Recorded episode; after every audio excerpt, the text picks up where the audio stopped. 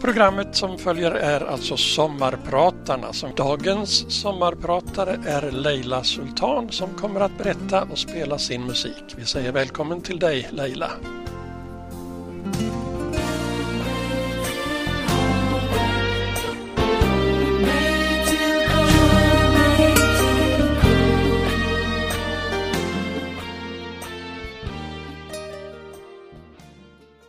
Mitt namn är Leila Sultan. Välkommen till mitt sommarprat. Jag står böjd över en toalettstol i Livingstone, Zambia och tömmer ut mitt maginnehåll i toalettskålen. Jag vet inte vad det är för fel på mig, men jag vet att jag befunnit mig i just den här positionen allt för många gånger förut, men då av helt andra anledningar. Jag har ont precis överallt och jag förstår ännu inte varför. Och samtidigt har jag aldrig mått så bra. Ljuset har aldrig genomströmmat mig så fullkomligt. Några minuter och en skumpig taxiresa senare sitter jag i underslafen i den våningssäng där jag för tillfället huserar med otaliga kartortabletter framför mig. A stomach bug, en parasit, hade läkaren sagt och försäkrat mig om att det inte var malaria. Jag sväljer mina första nio tabletter för dagen och lägger mig i sängen. Somnar med en gång ifrån värmen, ljuset och skrattet från mina klasskamrater. Från Don't worry, be happy som gått på repeat i lobbyn hela natten jag vrider mig i plågor fortfarande, men jag har aldrig mått så bra. Mitt namn är Leila Sultan. Välkommen till mitt sommarprat.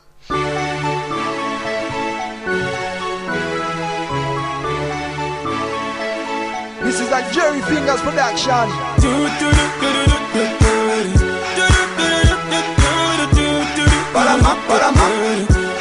Baramak,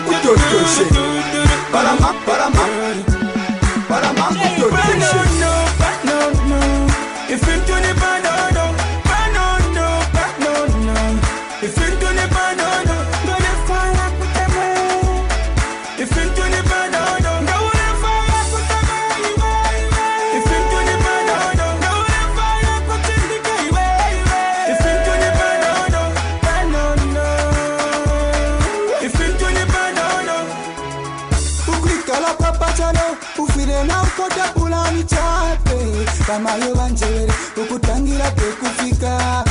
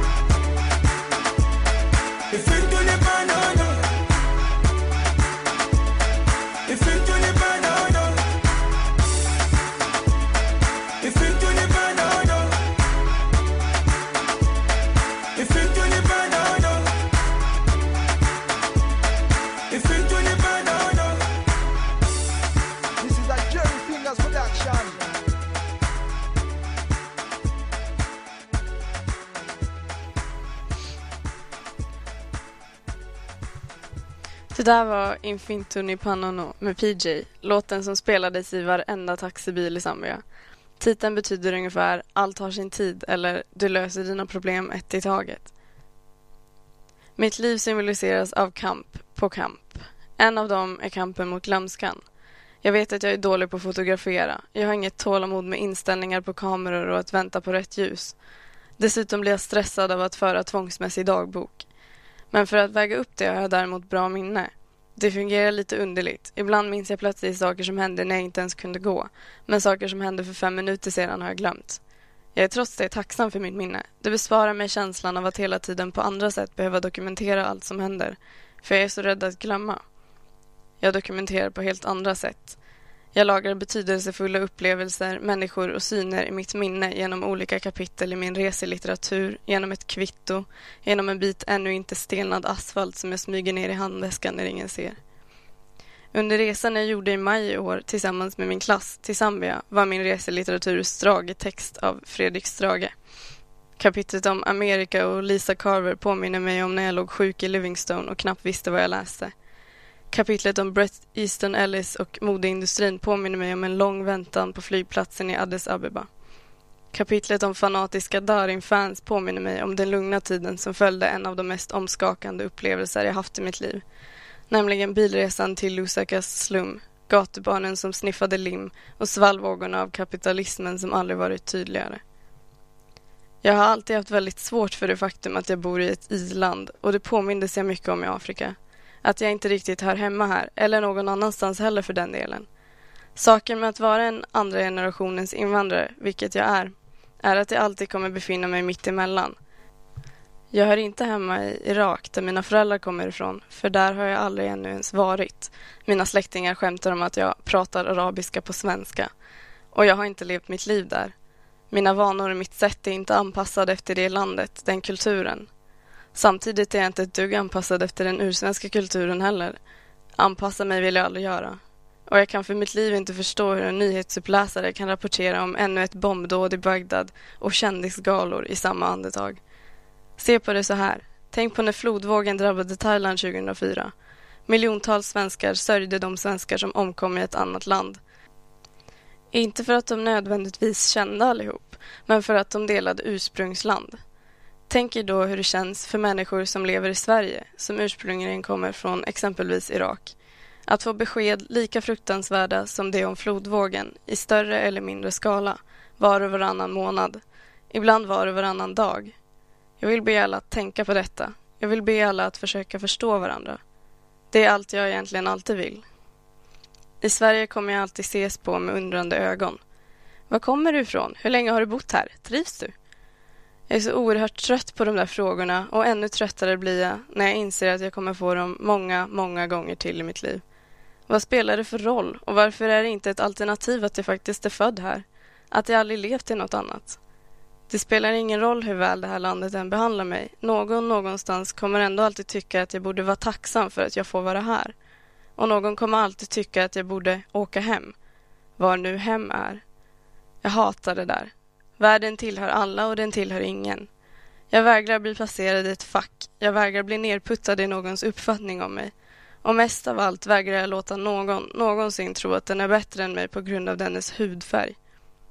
Så jag har för länge sedan lovat mig själv att göra allt jag kan för att efterföljande andra generationens invandrare inte ska kallas för det. För att de ska tillåtas bevara sitt ursprung och samtidigt bli en del av vad än de kommer till. Jag har lovat mig själv att skriva. Skriva mig ur fördomarna, skriva mig ur rasismen och skriva mig ur frustrationen över brist på det självklara. Alla människors lika värde.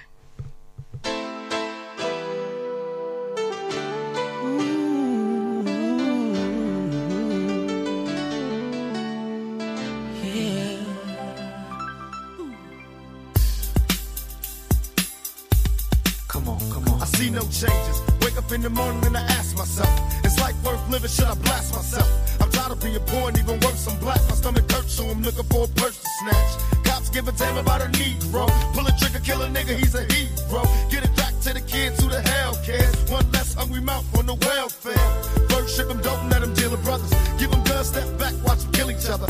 It's time to fight back, that's what Huey said. Two shots in the dark, now Huey's dead. I got love for my brothers, but we can never go nowhere unless we share with each other.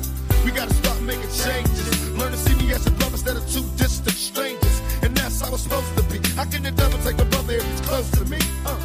I let it go back to when we played as kids, but then changed. That's the way it is. Come on, come on. That's just the way it is. Things will never be the same. That's just the way it is. Oh yeah. Just the way it is. Things will never be the same. That's just the way it is. Oh yeah. I see no changes. All I see is racist faces. Misplaced hate makes disgrace to races. We under. I wonder what it takes to make this one better place. Let's erase the wasted. Take the evil out the people, they'll be acting right. It's both black and white and smoke a crack tonight. And the only time we chill is when we kill each other. It takes skill to be real time to heal each other. And although it seems evident, we ain't ready to see a black president. Uh, it ain't a secret, don't conceal the fact. The penitentiary's packed and it's filled with blacks. But some things will never change. Try to show another way, but you're staying in the dope game. Now tell me what's a mother to do. Being real don't appeal to the brother in you. You gotta operate the easy way. I made a G today. But you made it in a sleazy way. Sell it back to the kid. I gotta get Well, paid. hey, well, that's the way it is. Come on, come on. That's just the way it is. Things will never be the same. That's just the way it is. Oh yeah. Oh, come on, boom. Come on, come on. That's just the way it is. Things will never be the same. That's just the way it is. Oh, oh yeah. We gotta make a change. It's time for us as a people to start making some changes. Let's change the way we eat. Let's change the way we live. And let's change the way we treat each other. You see, the old way wasn't working, so it's on us to do what we gotta do to survive. And still I see no changes. Can a brother get a little peace? It's war on the streets and a war in the Middle East. Instead of war on poverty, they got a war on drugs so the police can bother me. And I ain't never did a crime I ain't have to do. But now I'm back with the facts, giving it back to you. Don't let them jack you up, back you up, crack you up, and pimp smack you up. You gotta learn to hold your own. They get jealous when they see you with your mobile phone. But tell the cops I can't touch this. I don't trust this. When they try to rush, I bust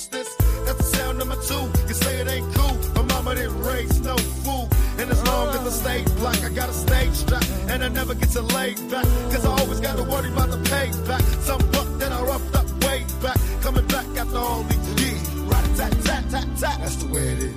Uh. That's just the way it is.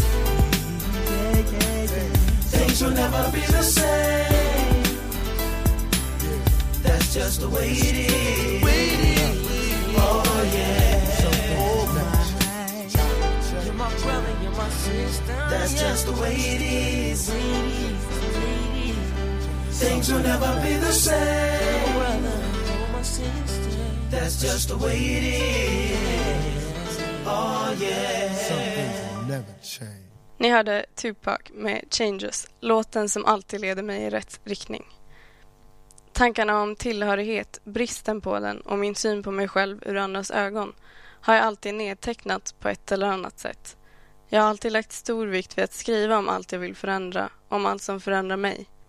För ända sedan jag för första gången kunde hålla i en penna har jag vetat att skrivandet är mitt kall. Jag har en dagbok, en digital. Jag har givetvis buntvis med handskrivna dagböcker också. Men denna digitala dagbok rymmer det verkligt väsentliga som jag ser det.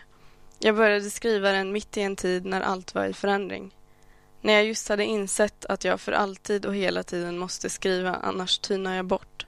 Jag kände mig redan tidigt instängd i en liten oförstående stad och ville bara bort. Och jag visste att jag skulle åstadkomma det genom att skriva, skriva, och skriva. Det skulle befria mig. Dagboken inleds med de hetsiga raderna. Åh gud, du kan inte fatta vad som nyss hände. Alltså, jag är kär i honom, men alla mina kompisar tycker han är en tönt. Och sen ser jag till min stora glädje att han är inloggad på MSN. Och så vidare. Det går upp och ner från en 12-årig dunderkär tjej till en explosiv nybliven tonåring som bäst kan beskrivas som en hatmaskin till en suicidal fjortis och slutligen en sansad men likgiltig 15-åring. Vid 16 års ålder hade jag börjat bygga mina drömmar. Men så hände något.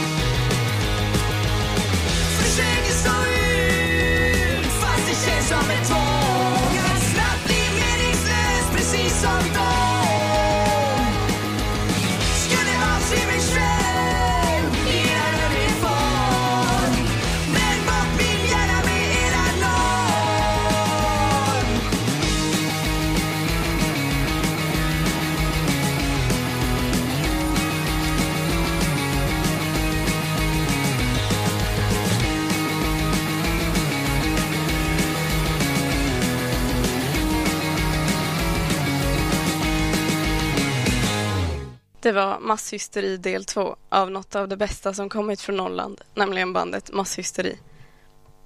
För några år sedan införskaffade jag en ny dator och efter bara några dagar kraschade den. Dagboken som jag godtroget hade lagt över dit försvann och jag hade, vad jag visste, inga kopior någonstans.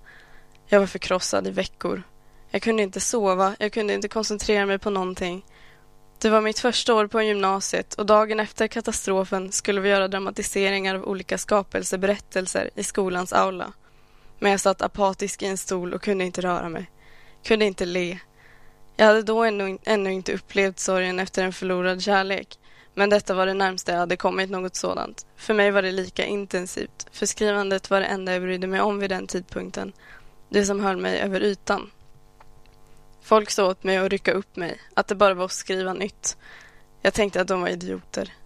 När jag tänker på det här i efterhand tycker jag fortfarande inte att jag överreagerade. En stor del av mig hade mycket riktigt ryckts bort. Utan förvarning och utan återvändo. Det var inte mitt behov av att komma ihåg alla detaljer jag hetsigt knappat ner genom åren. Det var förlusten av det största dokument jag hade över hur jag hade utvecklats, både i mitt skrivande och som människa.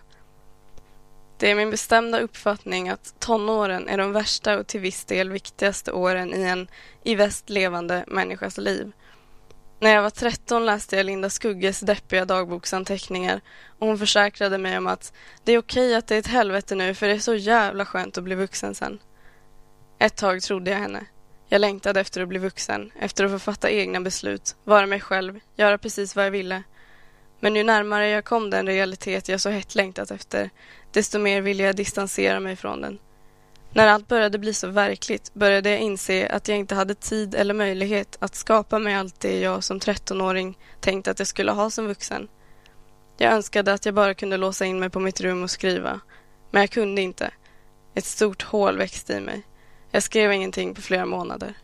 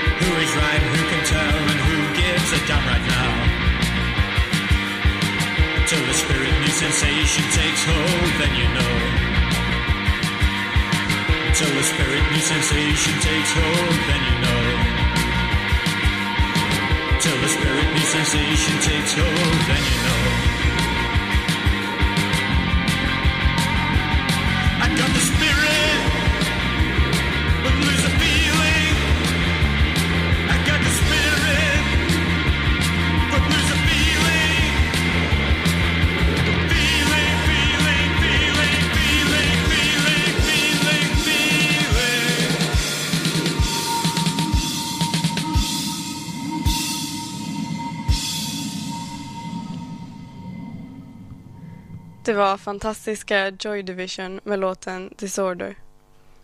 Så några veckor innan studenten, två år efter datakraschen, när huset grundligt städades för gästerna som skulle komma på studentmottagningen, hittade jag den gamla, halvt sönderslagna laptopen där jag hade skrivit min dagbok.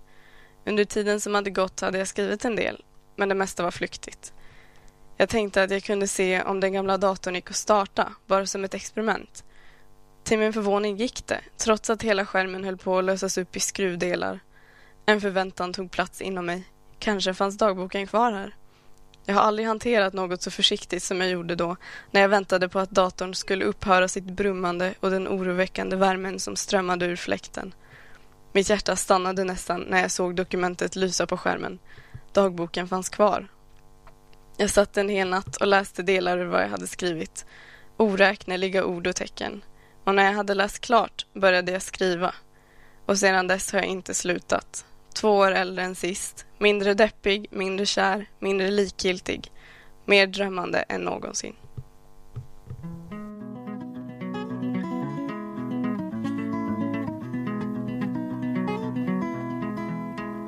Well, it ain't no use sit and wonder why, baby. Even you don't know by now. And it ain't no use to sit and wonder why, baby. It'll never do somehow. When your rooster crows at the break of dawn, look out your window and I'll be gone. You're the reason I'm a traveling on. But don't think twice, it's alright.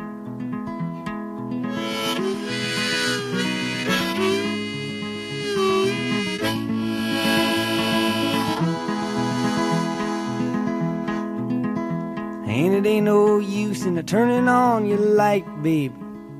The light I never knowed. And it ain't no use in turning on your light, baby. I'm on the dark side of the road.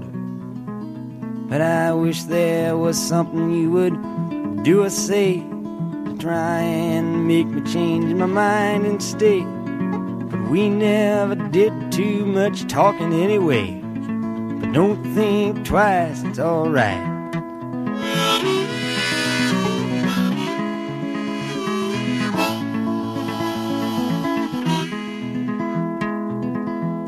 So it ain't no use in calling out my name, gal, like you never done before.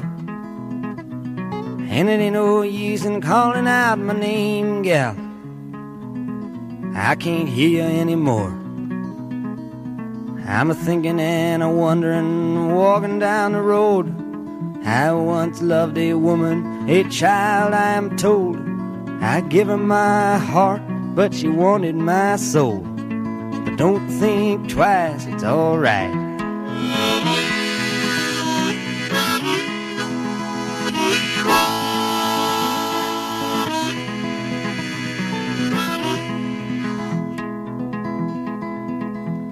So long, honey, baby, where I'm bound, I can't tell. Goodbye is too good a word, baby. So I just say fairly well. I ain't a saying you treated me unkind. You could have done better, but I don't mind. You just kind of wasted my precious time. Don't think twice, it's alright.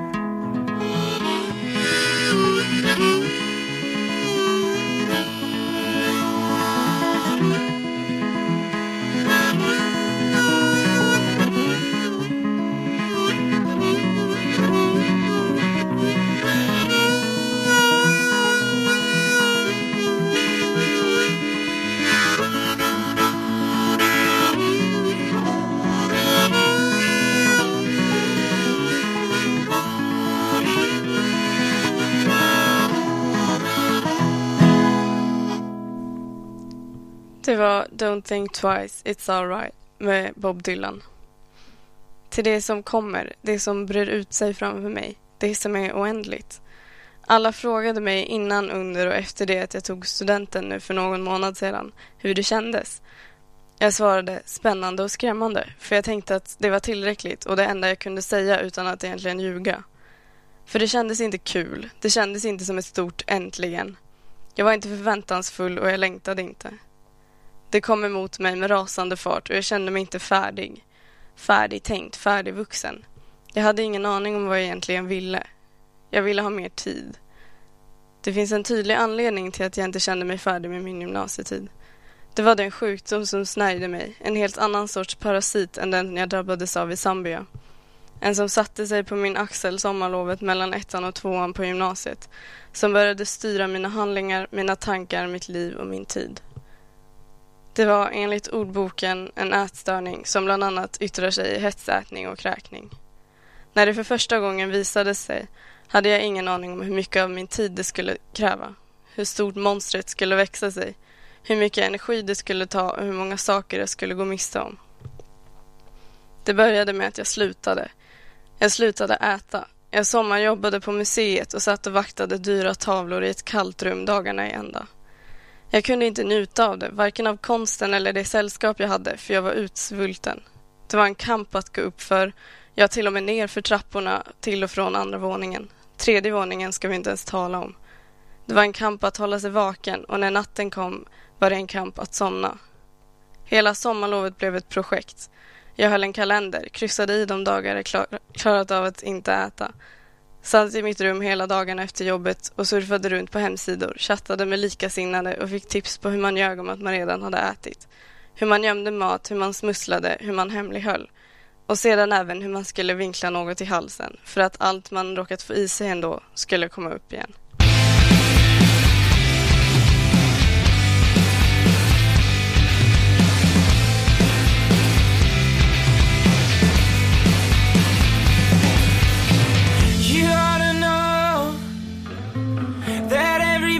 Just uh, like you free. We feel you breathe, and why should I? I still love you, feeling fonder, left wounded. I can love you,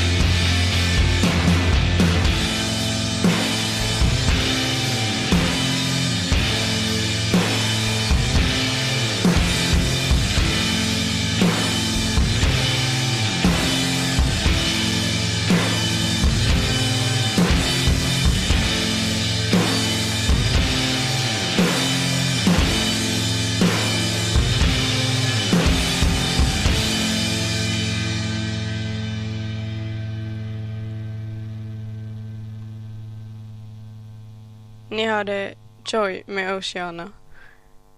Det slet på mitt skelett, på min tandemalj, på mitt hjärta. Men jag gjorde det varje dag. Varje dag stod jag böjd över toalettstolen med vattenkranen dånande så att ingen skulle höra. Jag drog mig undan, jag pratade inte med någon om någonting av betydelse för allt kunde avslöja mig. När skolan väl började igen kunde jag inte glädjas över att det nu bara var ett år kvar tills jag var bland de äldsta på skolan. Istället räknade jag inget annat än kalorier under mattelektionerna. Jag smög ner i biblioteket under luncherna, sa att jag hade läxor att göra. Jag sjukanmälde mig från skolan, låg hemma i sängen för där var det lättare att slippa påtryckningarna om att äta under dagarna. Det var lättare att smyga iväg och spy om jag ändå skulle vackla. Jag simmade hundra längder motionssim om dagen. Jag spenderade min födelsedag med att kräkas upp födelsedagstårtan tills halsen gjorde så ont att jag sen inte kunde svälja på flera dagar. Jag tappade kontakten med både mina vänner och verkligheten. Till slut blev det ohållbart. Jag minns en specifik händelse som väckte mig ur min dvala. Jag skulle just smyga iväg från ännu en lunch när min vän Sara kom ut ur matsalen. Jag fick panik och försökte genast smita. Leila, varför kommer du inte och äter? Nej, jag ska bara skriva ut en sak. Nej Leila, inte nu. Hon nästan drog mig in i matsalen där jag motvilligt tog en bricka. Det var korv och bröd. Det sved i mig, för jag älskar korvbröd, men jag visste att jag inte fick äta det för monstret på axeln. Jag åt några gurkbitar den lunchen.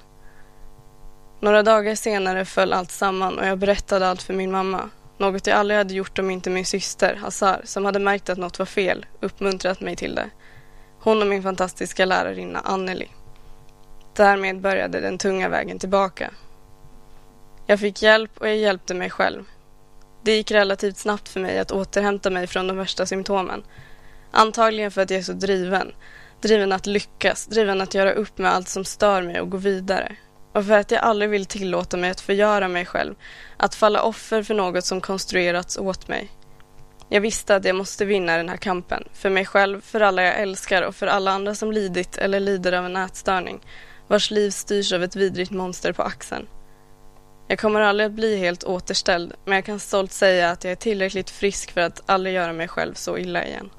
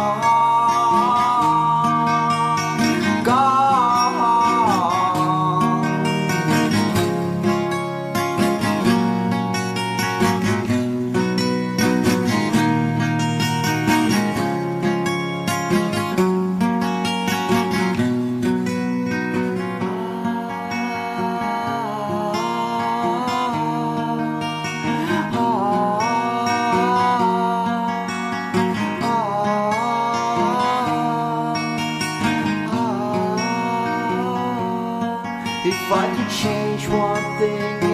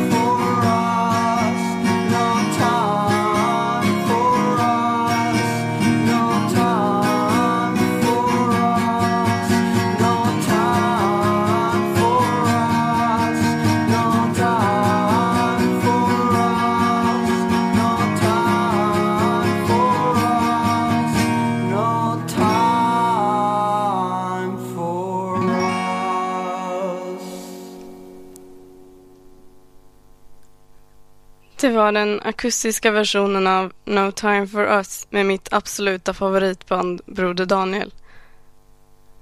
Den som insåg långt innan mig både att jag var sjuk och var hjälpen fanns är min syster. Det har alltid varit hon och jag och så kommer det förbli. Ofta har vi beklagat oss över splittringen av vår släkt, över att vi är så få som samlas vid högtider att vi ryms i en soffa i vårt vardagsrum. Jag, min syster, mamma, pappa och min mormor. Trots att mina föräldrar inte längre lever under samma tak är det fortfarande bara vi.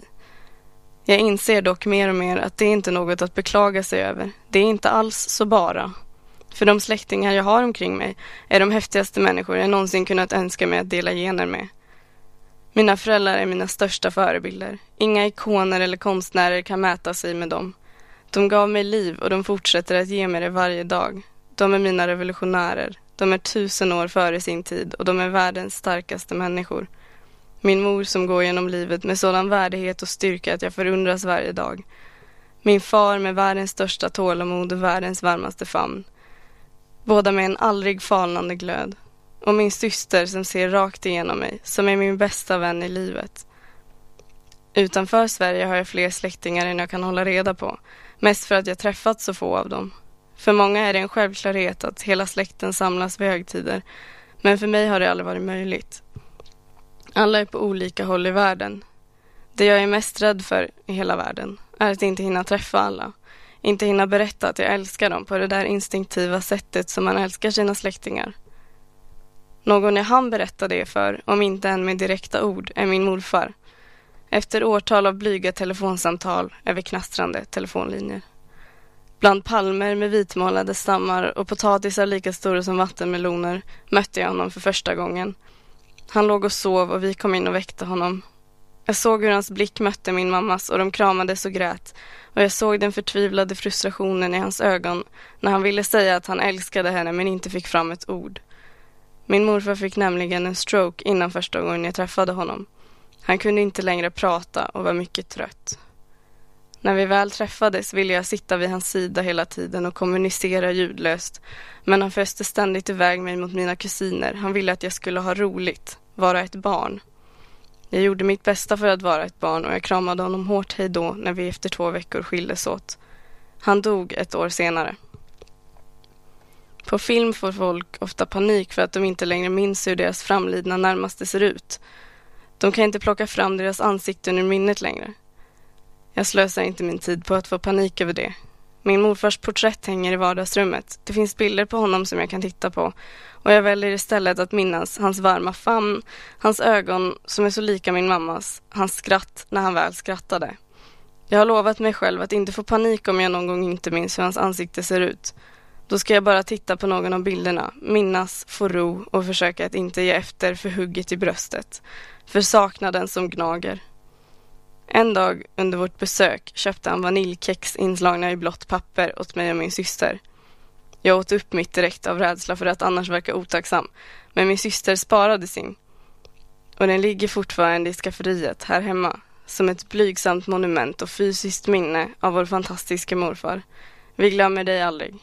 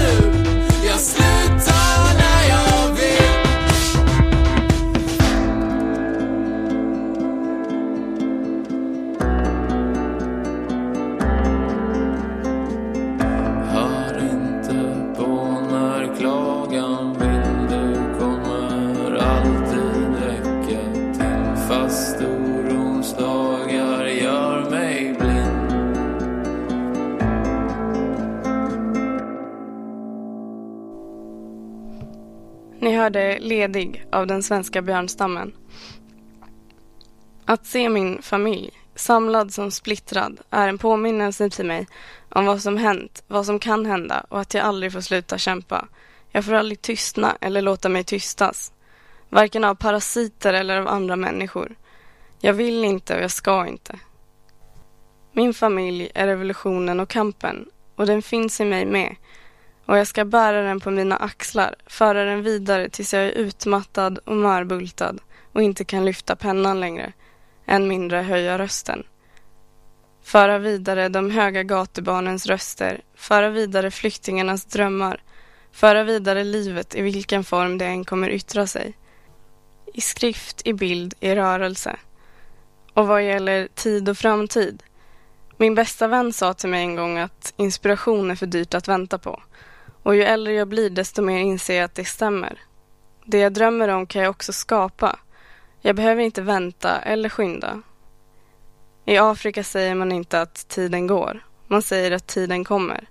Och jag vet nu att den kommer till mig, när helst jag behöver den. Jag behöver inte längre kämpa mot den. Jag heter Leila Sultan och det här var mitt sommarprat. Tack för att du lyssnade.